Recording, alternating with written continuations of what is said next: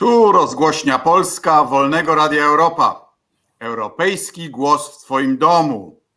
Dzisiaj moim i Państwa gościem jest profesor nauk społecznych, były minister sprawiedliwości, prokurator generalny, znany mecenas, pan, pan Zbigniew Ćwiąkalski. Witam panie mecenasie.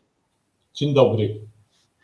E, naszym słuchaczom przypominam, że można zadawać pytania zarówno mnie, jak i gościowi. One, niektóre z nich pojawią się tutaj na dole, postaramy się e, do nich odnieść. Panie profesorze Zbyszku, byliśmy w jednym rządzie, więc nie będziemy udawać, że jesteśmy na pan. E, byłeś też prokuratorem generalnym, jednocześnie będąc ministrem sprawiedliwości, prawda? Platforma potem to zmieniła, ale jeszcze nie za Twoich czasów.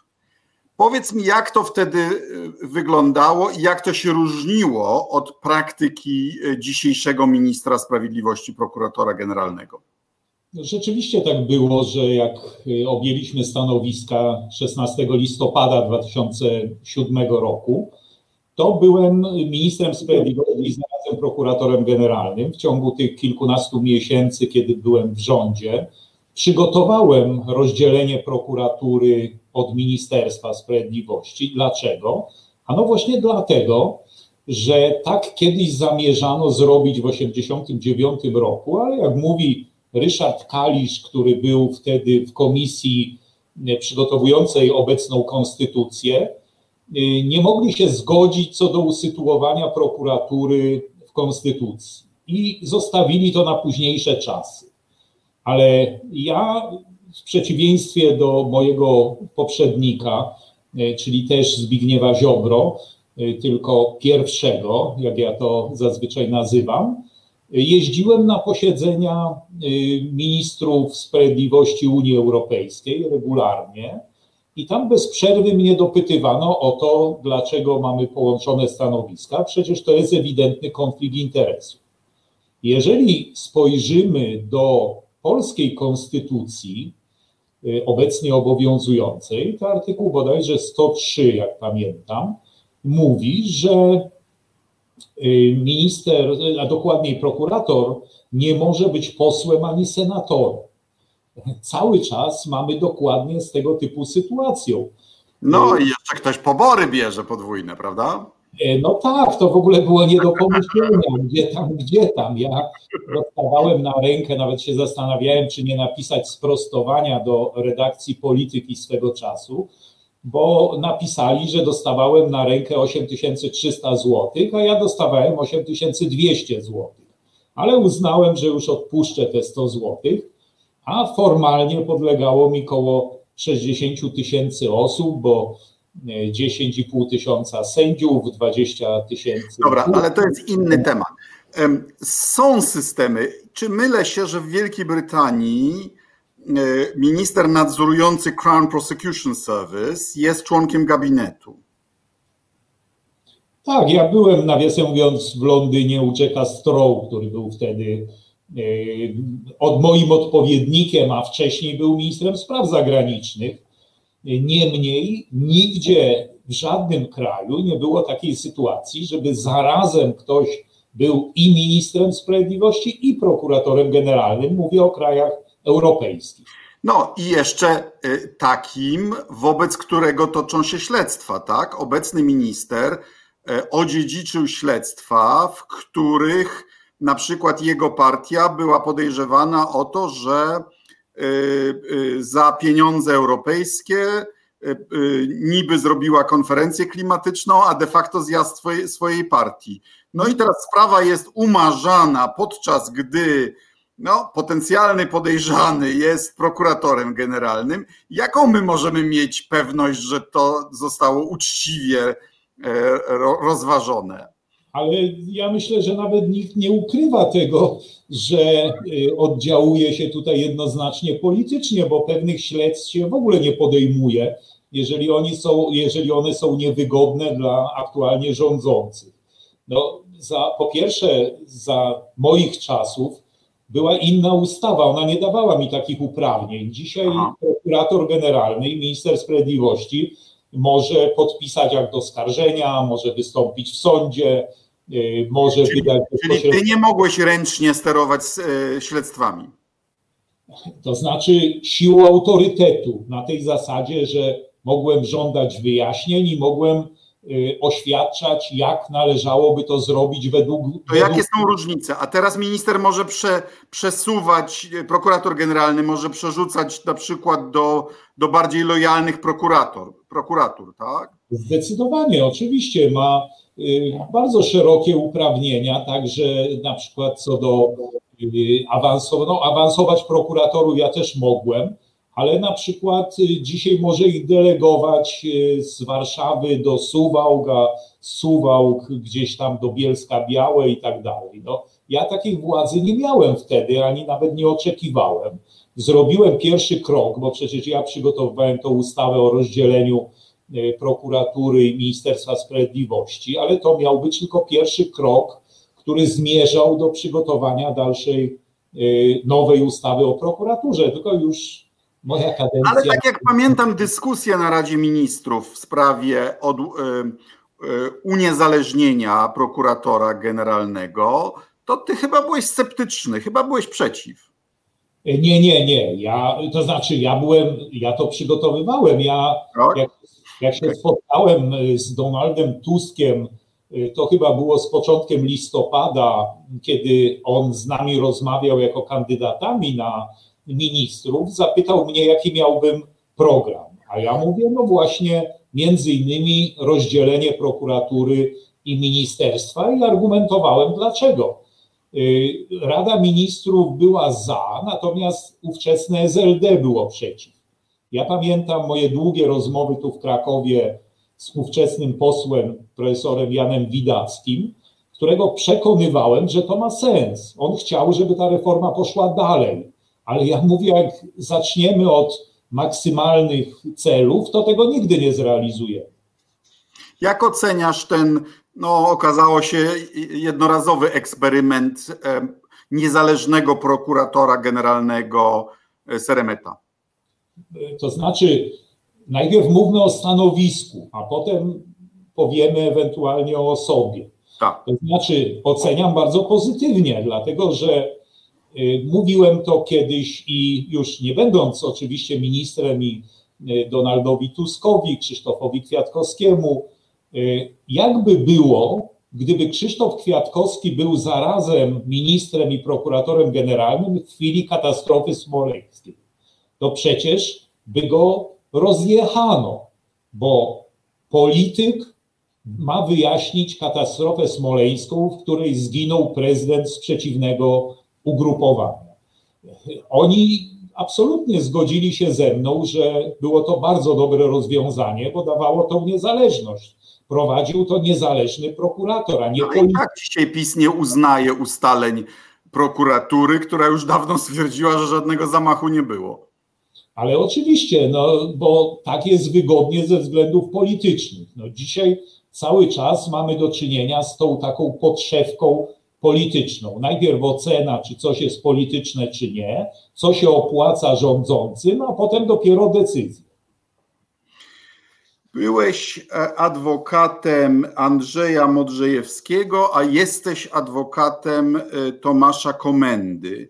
Czy Modrzejewski to nie była pierwsza taka pokazuwa jeszcze za pierwszego PiSu, jak to zrobić show medialny w świetle reflektorów e, aresztować kogoś, a potem się zobaczy. Ale to y, byłem oczywiście, tylko to nie było zapisu. To akurat SLD, premierem a, był wtedy okay. Miller.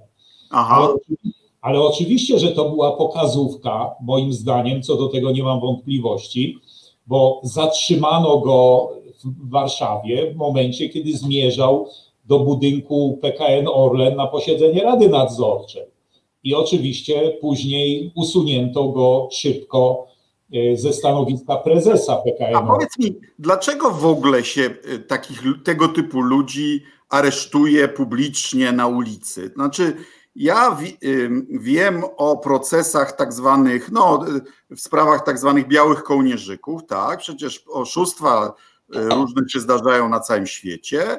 No to w Wielkiej Brytanii wygląda to w ten sposób, że jak to nie jest jakiś bandzior, czy ktoś, kto będzie uciekał, no to się go po prostu zaprasza do prokuratury, gdzie mu się stawia zarzuty jak trzeba.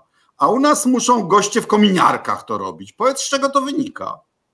Z tym jest różnie, bo oczywiście każdy wypadek jest inny, ale ja się absolutnie zgadzam z tym, że robi się pokazówki po to, żeby można rządowej telewizji to pokazać, szczególnie jeżeli chodzi o ochydzanie osób, które są w jakiś sposób niewygodne. Także nie, są takie sytuacje, że też się zaprasza, a potem się stawia zarzuty komuś, jak już przyjdzie.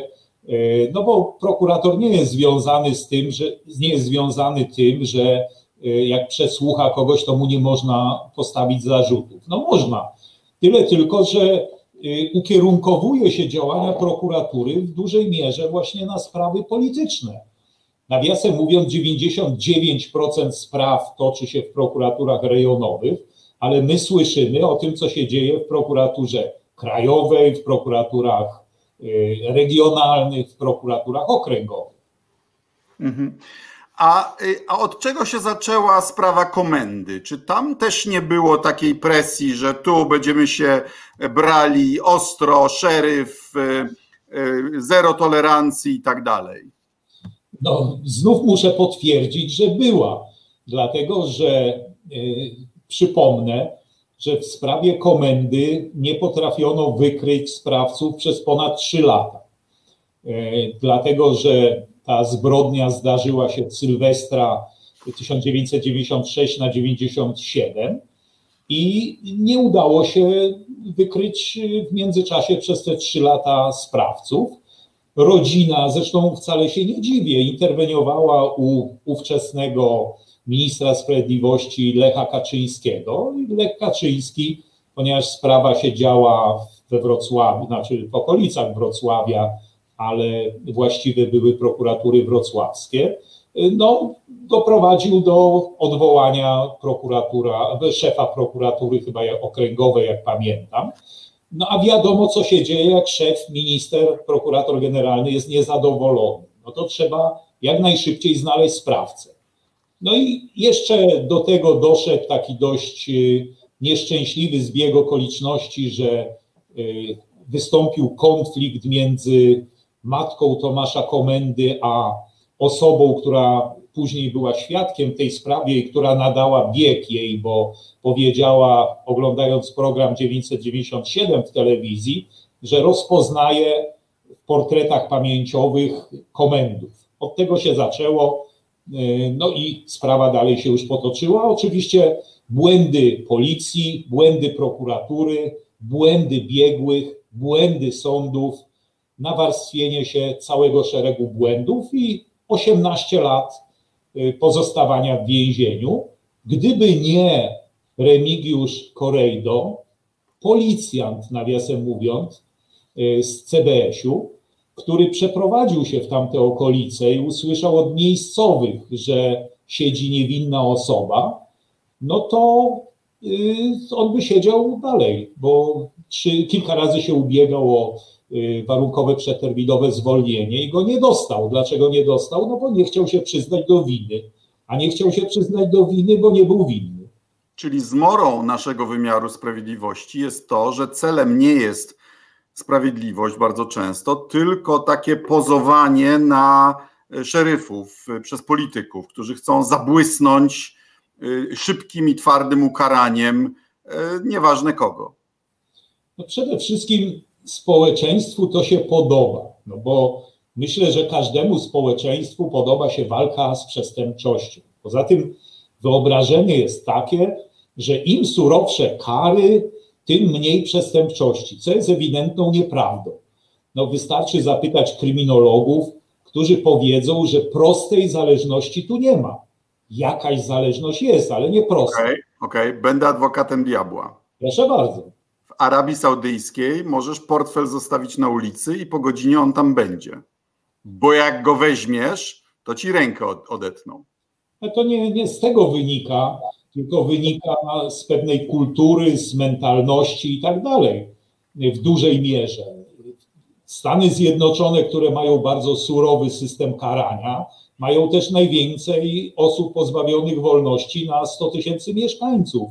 No ta patologia chyba też wynika z tego, że więzienia sprywatyzowano i jest w tej chwili całe lobby za długimi i częstymi karami więzienia, no bo na tym się pieniądze robi. No ale w Rosji nie są sprywatyzowane, a też przestępczość jest olbrzymia i też ilość osób pozbawionych wolności to jest czołówka światowa.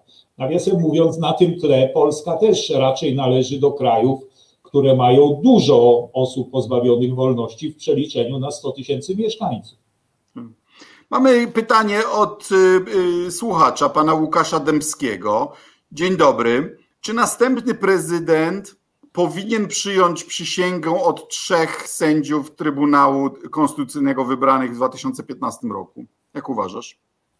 No to nie da się prosto odpowiedzieć na to. To znaczy, oczywiście oni zostali legalnie wybrani. W każdym razie nie ma wątpliwości, że ci, ci trzej byli legalnie wybrani. Oni moim zdaniem powinni być sędziami Trybunału Konstytucyjnego.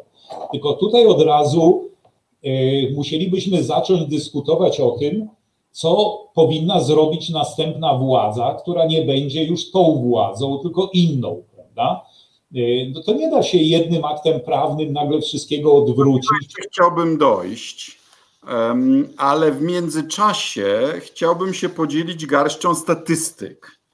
E, które trochę przeczą tej propagandzie sukcesu w wymiarze sprawiedliwości, jaką serwuje nam e, kiedyś publiczna telewizja, a mianowicie średni czas trwania postępowań sądowych w miesiącach 2011 rok 4,1 miesiąca, 2015 rok 4,2 miesiąca, czyli ciut wyżej, ale w 2018 już 5,4 miesiąca, czyli bardzo duży skok. Z czego to wynika?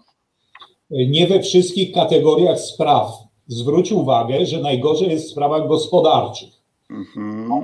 6,7, tak. W sprawach karnych jest mniej więcej ten sam poziom. Tutaj y, ten okres no, się 9 na 5,2. Y, no ale patrzę od 2015 roku. Tam 4 y, na 5,2. No. Także tutaj nie ma specjalnej y, różnicy.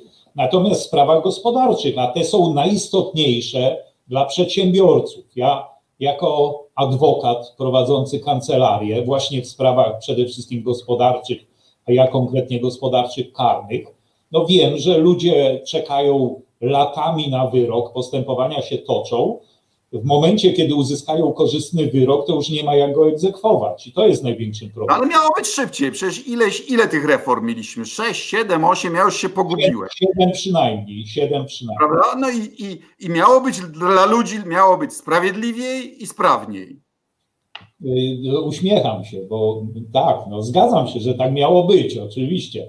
Ale ja myślę, że nie ma specjalnie czasu na to, żeby zajmować się usprawnianiem y, postępowań, dlatego że jest wiele do zrobienia w polityce, w związku z czym y, no niejako takie czyste usprawnianie wymiaru sprawiedliwości schodzi jakby na drugi plan. I jednocześnie pogorszyła się, pogorszył się odbiór sądownictwa, jeśli chodzi o jego niezależność. To jest oczywiście subiektywne, ale ma wpływ na autorytet y, sądownictwa, prawda? Jesteśmy w tej chwili czwartym krajem od końca w Unii Europejskiej, w którym no, w sensie domniemania niezawisłości i niezależności sędziów i e, co gorsza, największa ilość Polaków po prostu uważa, że ta mniejsza niezależność wynika z nacisków politycznych. E, zgoda oczywiście, ale wiele to robi, żeby zohydzić w oczach opinii publicznej instytucje sądownictwa i sędziego. No, sędziów się przedstawia. Sędzią nie jesteś, to, jest, to, to chyba nie jesteś częścią kasty. Czy też jesteś częścią kasty? Znaczy, zależy w jakim znaczeniu. W ogólnym znaczeniu jestem zapewne, bo każdy, kto ma odmienne zdanie. Wiertarkę ukradłeś? Nie właśnie wiertarki ani niczego nie ukradłem szczęśliwie, ale w tym sensie jestem częścią kasty, że mam zdany egzamin sędziowski i mógłbym być sędzią. E, także nie potrzebowałbym nic więcej poza nominacją pana prezydenta i przychylnością Krajowej Rady Sądownictwa. No dobra, komenda w końcu wyszedł, bo znalazł się sędzia, który przeczytał te wszystkie akta i, i, i uznał e, prawda, sprzeczności i, i problemy. Ale wiemy, że sędziowie, no, że tak to ujmę, wydanie sprawiedliwego wyroku, w którym jest jakiś interes partyjny y, obecnej władzy, zaczyna być aktem odwagi. Dobrze mówię?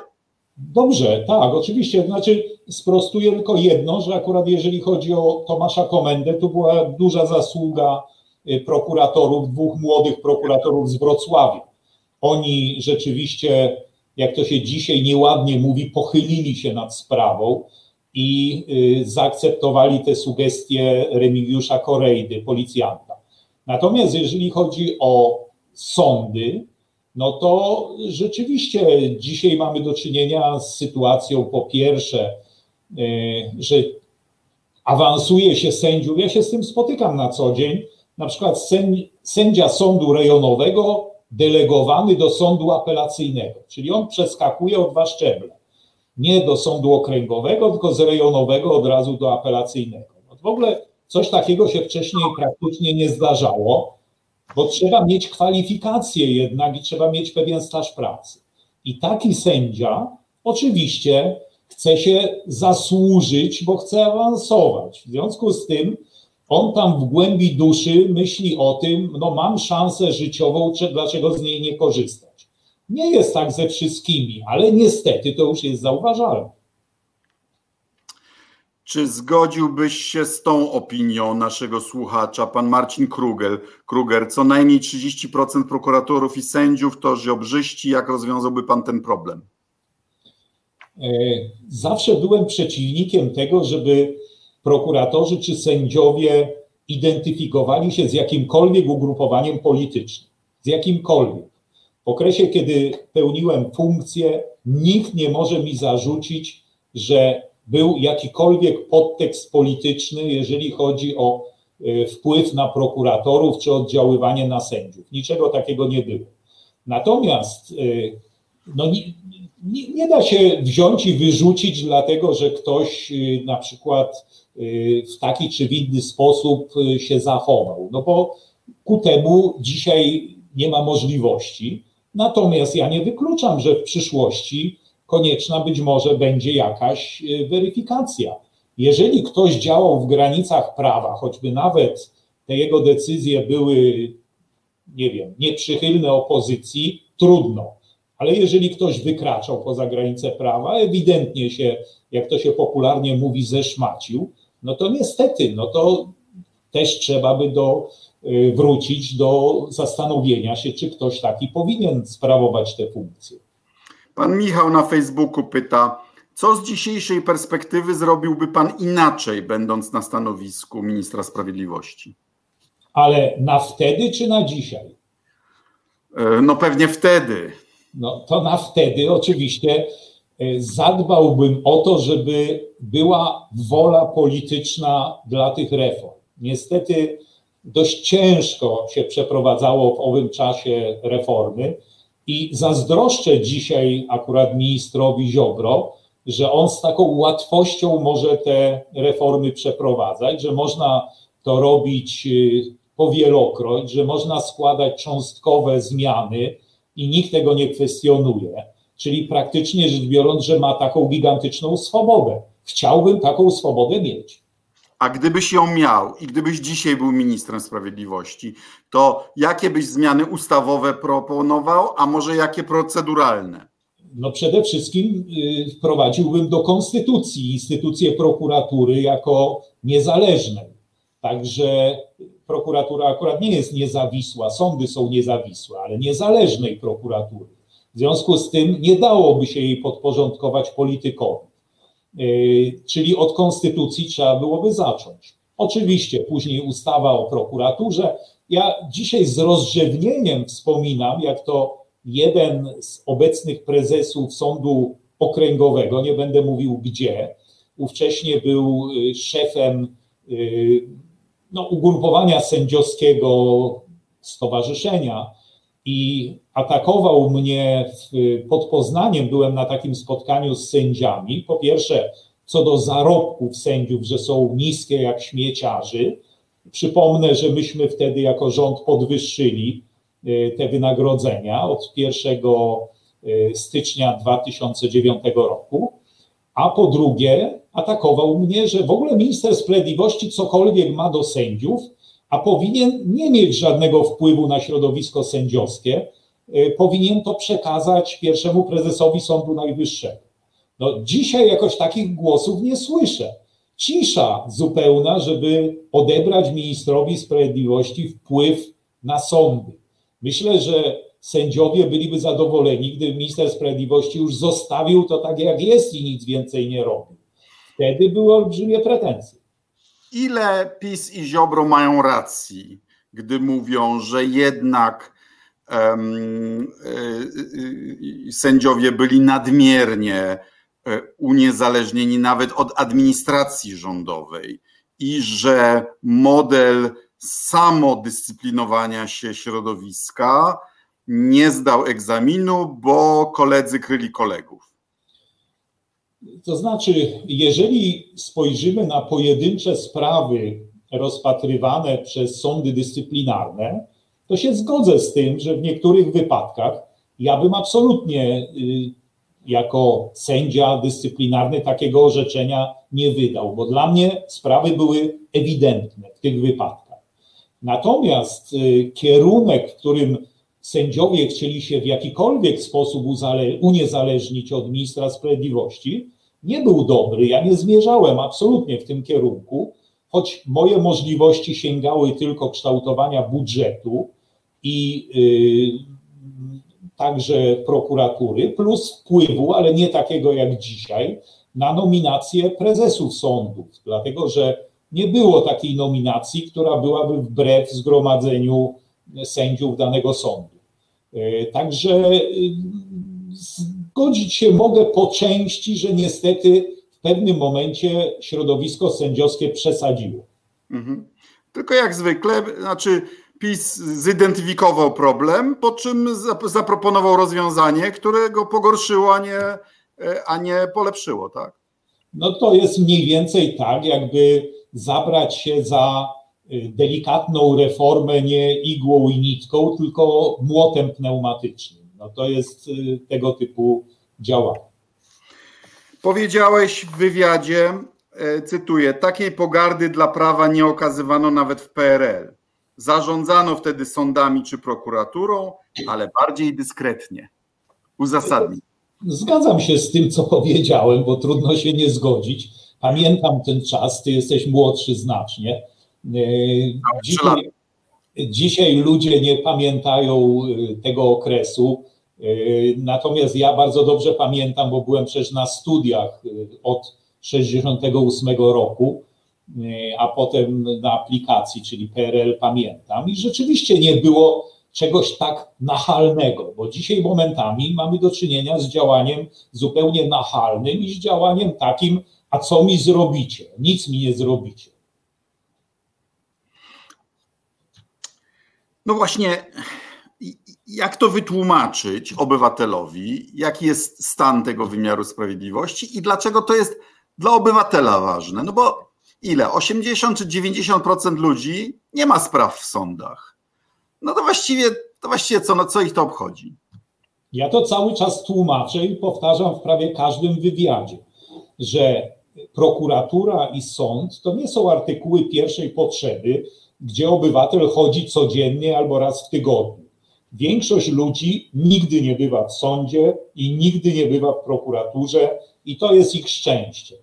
Natomiast bardzo łatwo w oczach opinii publicznej przedstawić sądy i prokuratury niekorzystnie. Dlaczego? No bo jeżeli chodzi o sądy w sprawach karnych, 90% osób jest niezadowolonych z wyroku, jeżeli byli podsądnymi. W sprawach cywilnych 50%, bo ktoś wygrywa, ktoś przegrywa. W związku z tym statystycznie to bardzo łatwo wykazać. W związku z tym też, y, y, jeżeli media zaczynają przedstawiać sędziów czy sądownictwo w niekorzystnym świetle, no to taka opinia się utrwala. Mhm.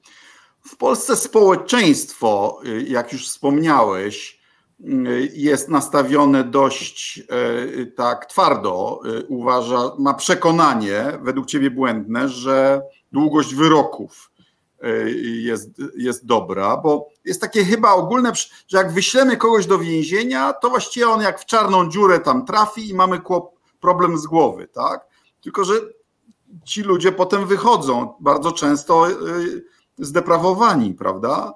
Znaczy, więzienie było liberalnym pomysłem w XIX wieku jako alternatywa do różnych tortur i do różnych znacznie bardziej drastycz, drastycznych form wymierzania kary, tak?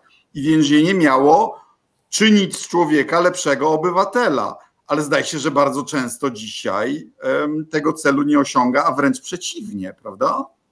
No, nie można osiągnąć tego celu, jeżeli w Polsce przypadają na więźnia 3 metry kwadratowe. Ja nie mówię o krajach skandynawskich, bo to może z naszego punktu widzenia jest przesada, że ktoś tam ma 20 parę metrów czy 16 metrów kwadratowych na osobę. Ja pamiętam, jak za, za komuny nasi rodacy jeździli do Szwecji i specjalnie dawali się zamykać po to, żeby w więzieniu pracować i na koniec wyroku dostać w koronach szwedzkich całkiem niezły zarobek. No ale za mnie też tak było, że rodzina e, chciała ewentualnie, żeby go sprowadzić do Polski, żeby tutaj odbywał karę, ale delikwent nie chciał, bo tam było znacznie lepiej, już nie będę mówił o krajach poszczególnych. Natomiast rzeczywiście, no, ja powiem w ten sposób. E, warto może pamiętać o tym, że w średniowieczu publicznie wykonywano kary śmierci, na, z reguły na rynkach Oczywiście był tłum... Ale były też dyby, zaraz, zaraz. Ale, ale nie, oczywiście, tylko co chcę powiedzieć. E, był tłum gapiów, a drobni złodziejaszkowie okradali w tym czasie tych gapiów. Czyli to nie jest tak, że kara, nawet najsurowsza, przestrasza wszystkich. Jasne, że trudno sobie wyobrazić, żeby za zabójstwo była kara, nie wiem, sześciu miesięcy pozbawienia wolności w zawieszeniu. Tego nikt nie wymaga. Ale y, przypomnę tą panikę, która parę lat temu powstała w związku z zakończeniem odbywania kary 25 lat pozbawienia wolności przez przestępców, zabójców seksualnych. Też kiedyś, dokładniej rzecz biorąc, po 1989 roku, kiedy wprowadzono moratorium na stosowanie kary śmierci, ktoś uznał, że 25 lat to jest wystarczająco dużo, co się będziemy przejmować, co będzie za 25 lat. I nie wprowadzono kary dożywotniego pozbawienia wolności, a powinno się wtedy wprowadzić. No i efekt był taki, że praktycznie rzecz biorąc można dobrze dumać, czy to jest zgodne z konstytucją, umieszcza się tych sprawców w Gostyninie, gdzie praktycznie dalej odbywają karę pozbawienia wolności. Uzasadnia się to różnie. Taka, to jest taka trochę próżnia prawna. Tak, yy i, i, i to, to nie spełnia do końca standardów sprawiedliwości.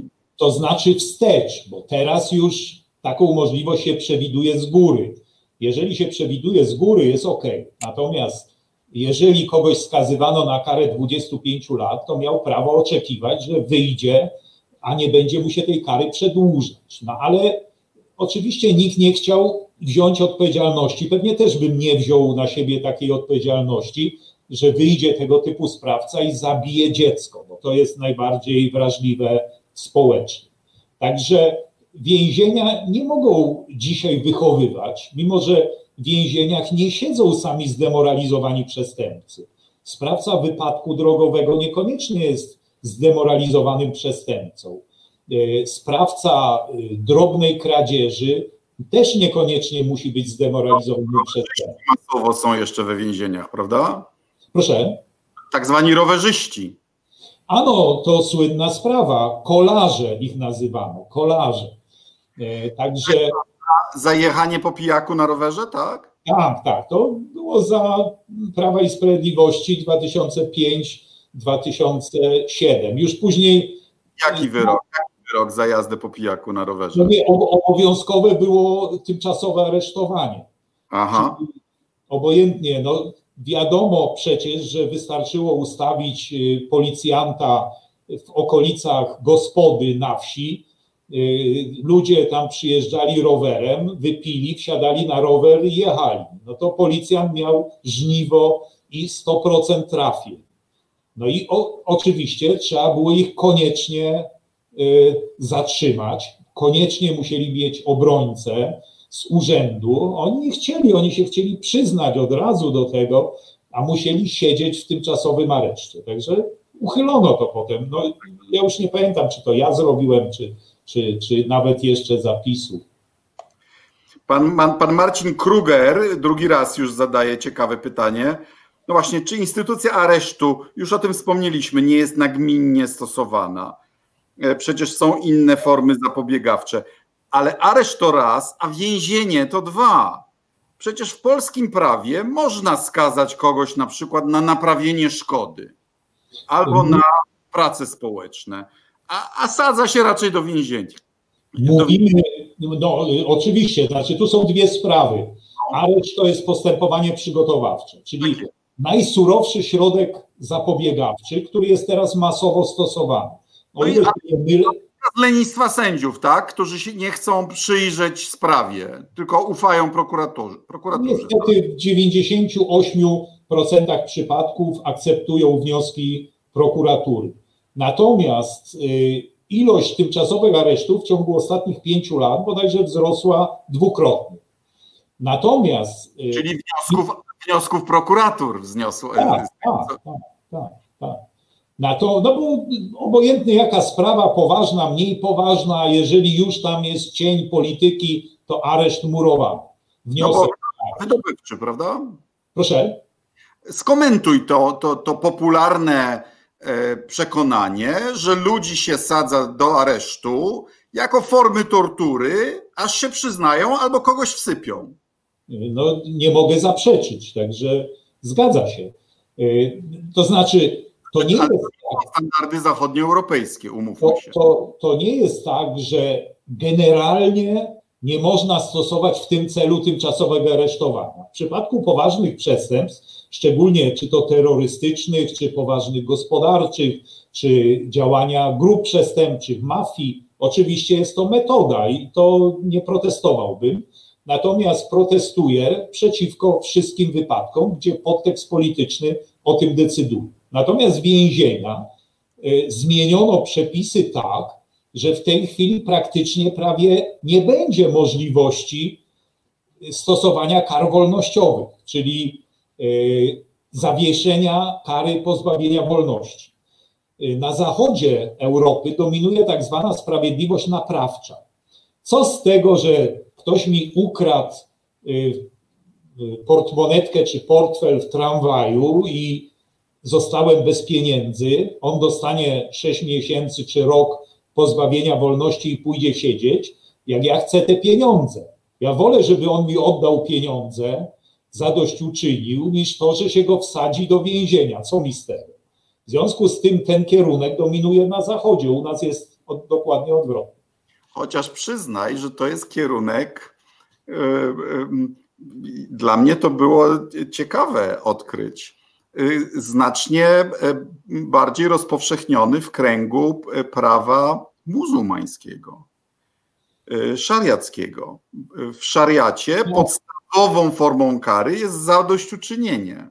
Tak, ale może tam mamy element pewną przesadę, bo jeżeli mąż zabije żonę, prawda, no to jeżeli zapłaci rodzinie określoną kwotę, to jest kwita.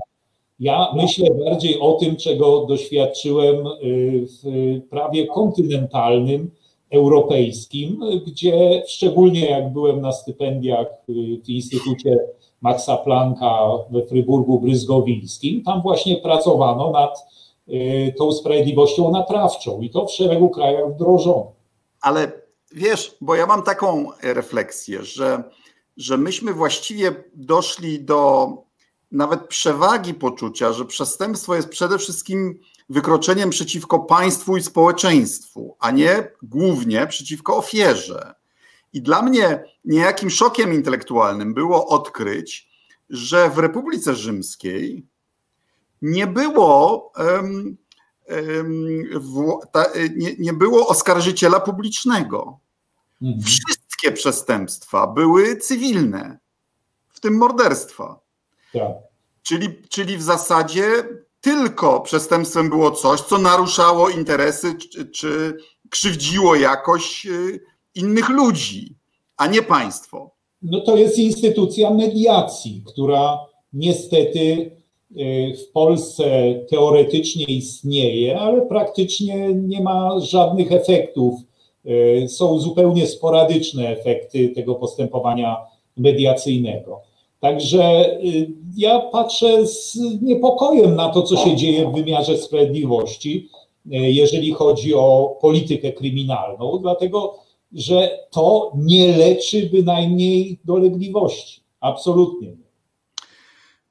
Może zakończmy y, taką refleksją, że no, dosłownie wczoraj e, e, pan e, prezes Jarosław Kaczyński wszedł do rządu Y, y, jako taki będzie nareszcie odpowiadał za decyzje, które y, będzie podejmował. Dla mnie ciekawe jest, że objął, objął, objął nadzór właśnie nad Ministerstwem Sprawiedliwości, Spraw Wewnętrznych i MONem, czyli tam, gdzie są służby, tam, gdzie są śledztwa. E, akurat w sytuacji, gdy mamy pandemię, gdy mamy walącą się gospodarkę i finanse. Wyobrażam sobie, że ten jego komitet to będzie taki takie miejsce, gdzie on będzie zezwalał na kontynuowanie śledztw albo e, e, żądał papierów i zatwierdzał i, i pilnował, żeby Ziobro zbyt wiele haków na swoich nie zebrał. No ale jako członek Rady Ministrów przynajmniej za niektóre swoje działania będzie mógł y, y, ponosić odpowiedzialność konstytucyjną, tak? No ale to od wczoraj a te sprawy z przeszłości. No bo na przykład, czy, czy, czy mam rację, sądząc, że przestępstwem było nieopublikowanie wyroków Trybunału Konstytucyjnego? Znaczy, ja uważam, że tak. Oczywiście, bo tutaj... nie zostały postawione, prawda? Decyzję, jak wiemy, podjęła pani premier Szydło. No ale o, przyjmuje zakład o, każdy, o każde pieniądze, że, nie, że to nie, nie ona to wymyśliła, tylko ktoś jej kazał. Tak? No i teraz, jeśli y, prokuratura będzie kiedyś odpolityczniona i te śledztwa wrócą, to czy ona nie będzie miała do wyboru? Albo wziąć to na siebie, powiedzieć tak, ja zdecydowałam, albo powiedzieć, no, no zrobiłam to pod presją um, szefa mojej partii. I co wtedy? Czy Kaczyński może odpowiadać za sprawstwo kierownicze w takiej sprawie, czy nie?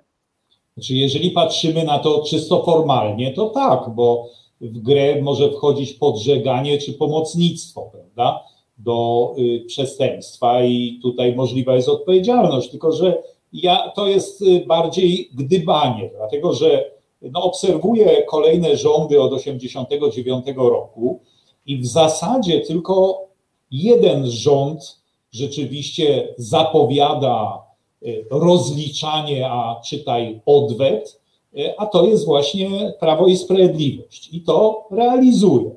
Natomiast e, każdy inny rząd, który przychodzi, oczywiście twierdzi, że trzeba zacząć od audytu, ale potem dochodzi do wniosku, zresztą w naszym wypadku w 2007 roku też tak było, że nie będziemy się zajmować rozliczeniami, będziemy się zajmować działaniem, przyszłością. Nie, moment, chwila moment. Tu muszę bronić rządu PiS, bo y, nie tylko zrobili audyt, z którego wynikało, że ukradliśmy 350 miliardów złotych, których jakoś jeszcze nie znaleźli, ale szereg ministerstw e, oddało sprawy do prokuratury. Ja na przykład z doniesienia pana ministra Waszczykowskiego byłem przesłuchiwany w dwóch sprawach.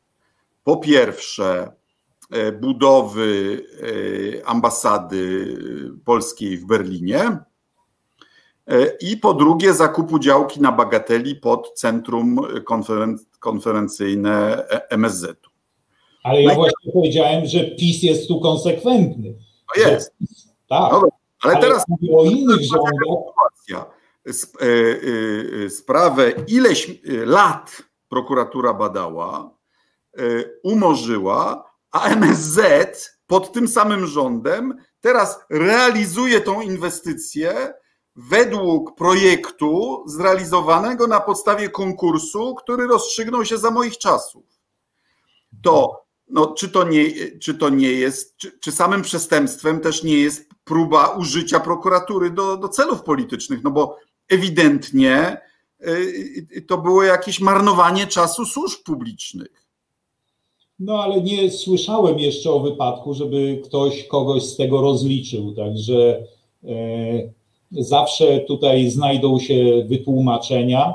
Natomiast e, perspektywicznie to ja na razie zastanawiałbym się, e, jak długo jeszcze będziemy musieli w tego typu rzeczywistości funkcjonować, bo to według mnie się robi dość niebezpieczne, dlatego że Polska już jest w tej chwili nie tylko wytykana palcem, ale grożą nam konsekwencje i to bardzo poważne finansowe, w związku z czym yy, myślę, że Unia Europejska w końcu za ten cyngiel pociągnie.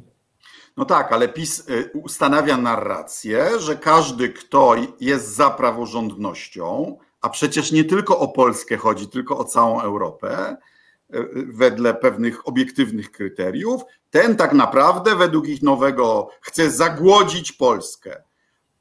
Tymczasem problem jest chyba inny, to znaczy oni nie mogą pozwolić na praworządność, bo w praworządnym kraju połowa z nich by siedziała. Czyli oni mają do wyboru albo swoje bezpieczeństwo prawne, albo pieniądze dla Polaków. I, i wolą swoje bezpieczeństwo prawne. No, zgoda, że tutaj bardziej jest myślenie o tym, e, jakie będą konsekwencje ewentualnie naszych rządów i co się może stać. To z tym się zgadzam. Jeszcze chętnie na dwa pytania widzę tutaj odpowiedzią, bo pyta pan Piotr, czy w Polsce po 90 roku ktokolwiek został pociągnięty do odpowiedzialności. Owszem, został.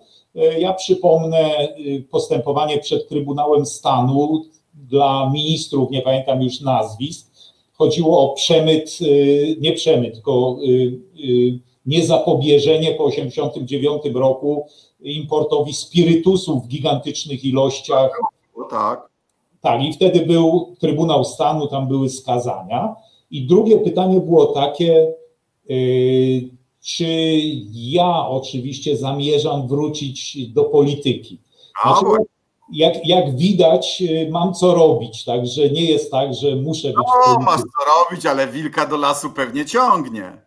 Znaczy, to jest narkotyk, narkotyk, polityka. Interesuję się polityką, oczywiście, i każdemu mówię, jak mnie ktoś pyta, jaki to był czas, to odpowiadam bardzo ciekawy. No w końcu ja podejmowałem decyzję o wszczęciu postępowania w sprawie tak zwanych więzień CIA, tak zwanych więzień CIA.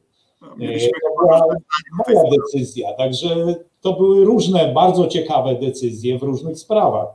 E, na pewno jest to interesujące. W tej sprawie, jakbyś mnie zapytał 30 lat temu, czy może powstać taka sytuacja, w której ja będę bronił Leszka Millera za to, e, że okazał się nadmiernie proamerykański. Znaczy, ja powiem tak, w, w, ubiegłym roku zgłosili się dziennikarze amerykańscy, którzy chcieli przeprowadzić ze mną wywiad na ten temat. Ale ponieważ jestem już starszym człowiekiem, nic nie pamiętam, wszystko leciało w głowy, to odmówiłem, bo powiedziałem, że nic nie wiem na ten temat. Dobrze. Mam nadzieję, że kiedyś dasz się, y, y, dasz się skusić, a w międzyczasie serdecznie dziękuję za rozmowę. Proszę Państwa, jeśli się podobało, to proszę e, udostępniać, nie powiem szerować. E, serdecznie dziękuję naszemu gościowi. To była Rozgłośnia Polska, Wolnego Radia Europa. Dziękuję bardzo, bardzo. Bądźcie zdrowi. Proszę nosić maseczkę, zachować dystans i często myć ręce. Do zobaczenia. Dziękuję bardzo.